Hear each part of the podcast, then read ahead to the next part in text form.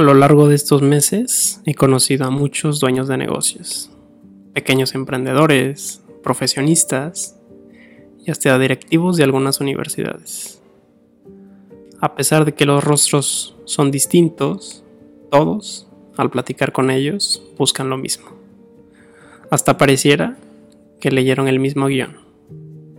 Quiero aumentar mis ventas, quiero que mucha gente conozca mi negocio, quiero tener más clientes, quiero, quiero, quiero, quiero.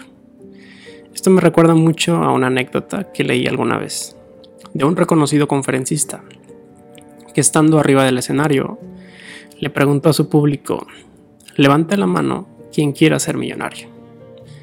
Creo que si yo hubiera estado en ese lugar, también habría levantado la mano, sin duda alguna.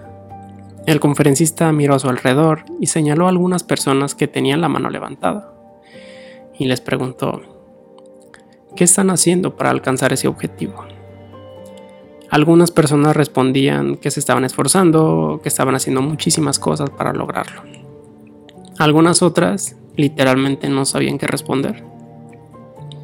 El conferencista los escuchó siempre atentamente y al terminar les preguntó que si ellos creían que eso que estaban haciendo era suficiente para lograr ese objetivo de volverse millonarios. Algunos decían que no lo sabían, otros más sinceros decían que probablemente no estaban haciendo lo suficiente.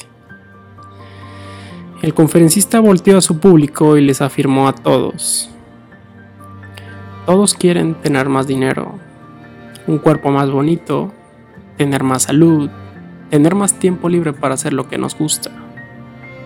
Pero realmente ¿Cuántos están haciendo lo suficiente?